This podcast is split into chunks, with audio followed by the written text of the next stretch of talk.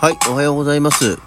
雨だね。なんか、朝から雨な日って、すごく久しぶりだったような気がしますけど、もうおかげで、もう昨日も涼しかったんで、ちゃんと最初から布団をかけて寝ました。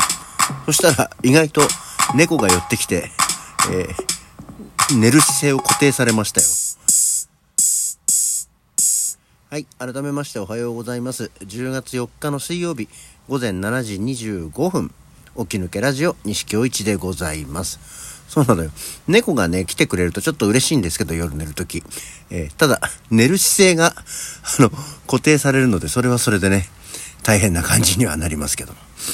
さて話全然違うんですが、まああの、これも常々言ってるんですけど、今の職場がですね、9月をもって結構大量の人が辞めました。あの、派遣会社の都合だったり、まあ自己都合だったり、っていうことですごく10月から人が減っちゃったので、今昨日なんかも、えーすごく少なかった。昨日、一昨日も少なかったです。今日は輪をかけて少ないんですよ、出社が。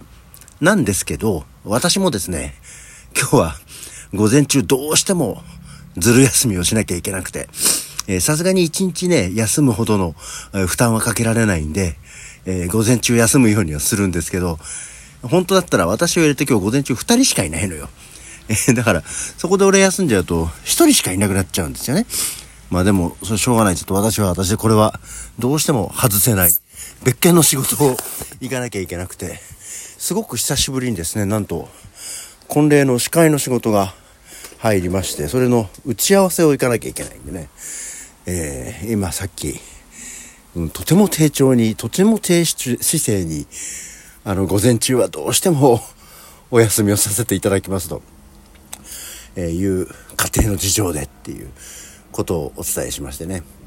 あと合わせて昨日ようやくと、えー派遣会社の方にも10月で辞めますという宣言をしました。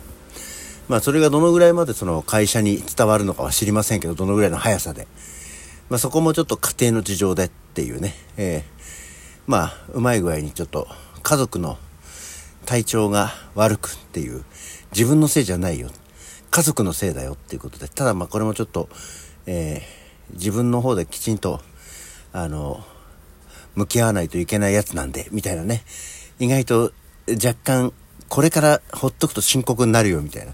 ところを匂わせた理由で、えー退職宣言をいたしまして、まあ無事にこれでやめられるんじゃないかなって言った途端にお前これかよ、みたいな、ずる休みかよ、みたいなね、ところには なるかと思うので、まあこれも匂わせの一つとして効果的にいければいいんじゃないかなと思っております。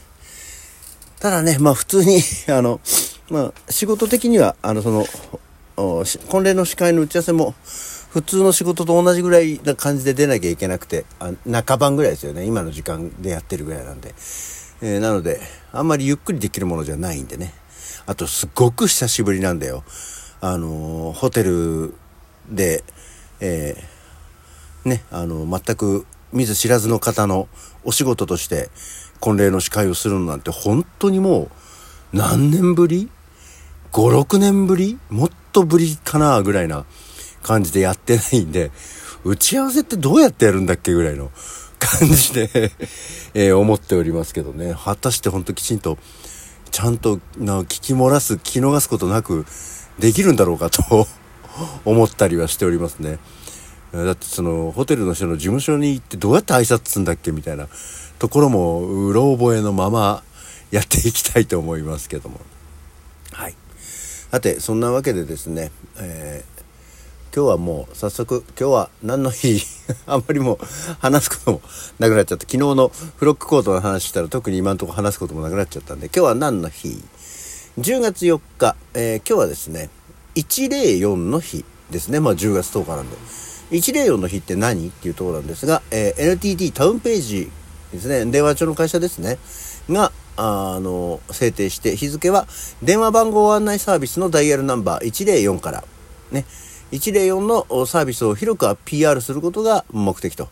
ということで、104は企業などの名称、または業種、住所などから早く簡単に電話番号を検索できるサービス。かつては無料サービスで、えー無料でサービスが提供されていたが、利用が一部の加入者に偏っていること、電話料金の引き下げを行うための障害となっていることなどを理由に、あ、そうなんだ。平成2年から有料のサービスとなっている。ああ、そうなんだね。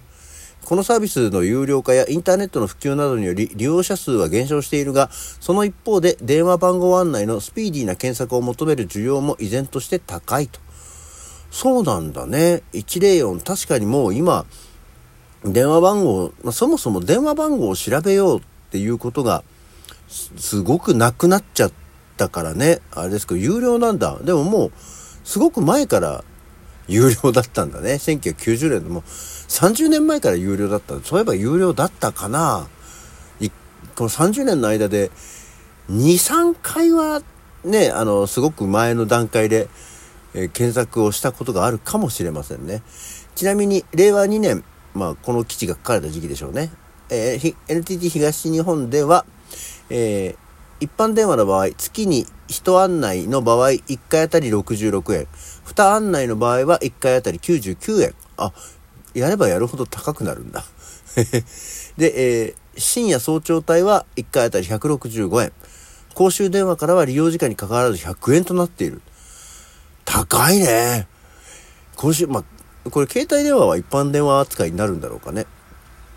それにしても、100円とかになっちゃうんだよ。だからみんなインターネット使うんだよね。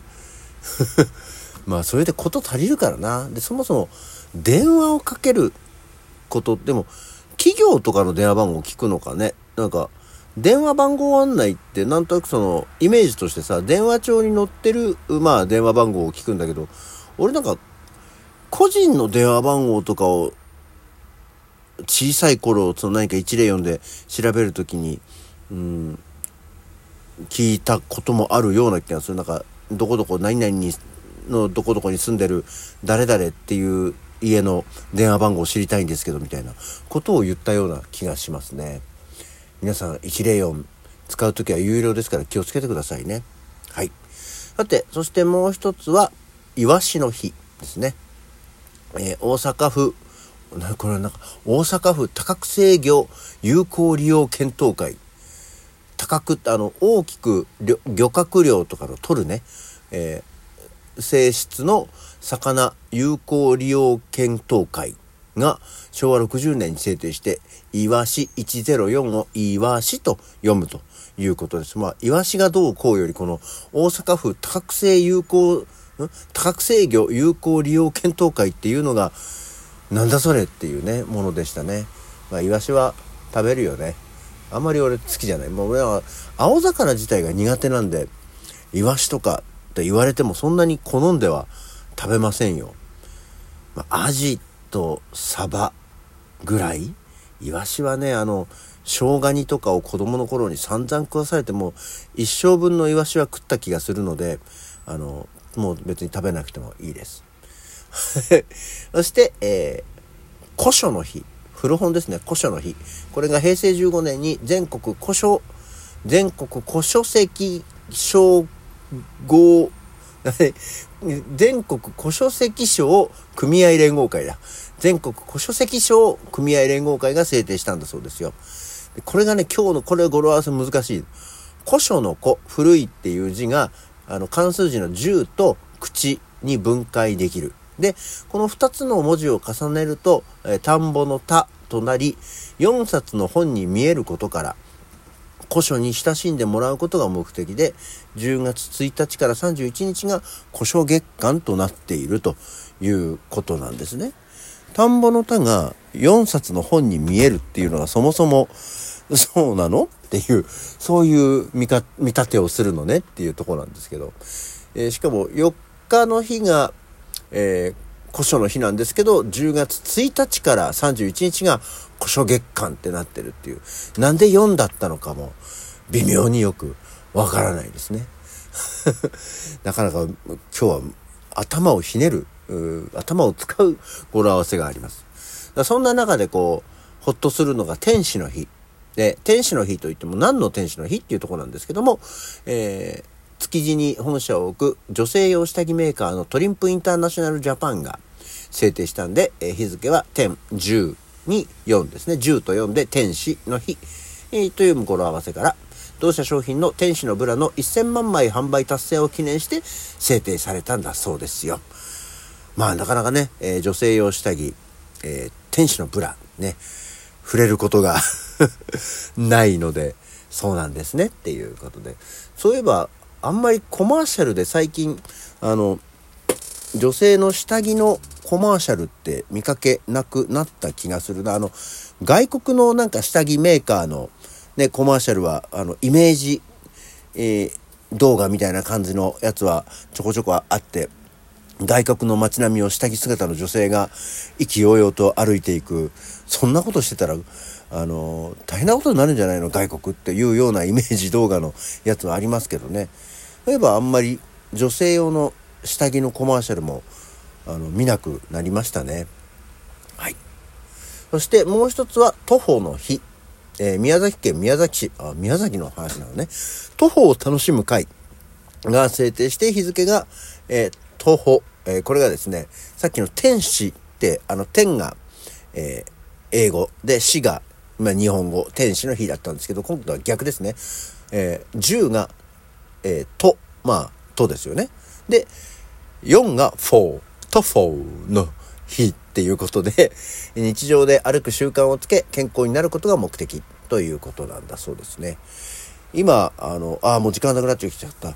あの、iPhone のこのヘルスというか何ウォーキングのやつで230キロカロリーという設定をしてるんですけど、歩く、ウォーキングのところでね。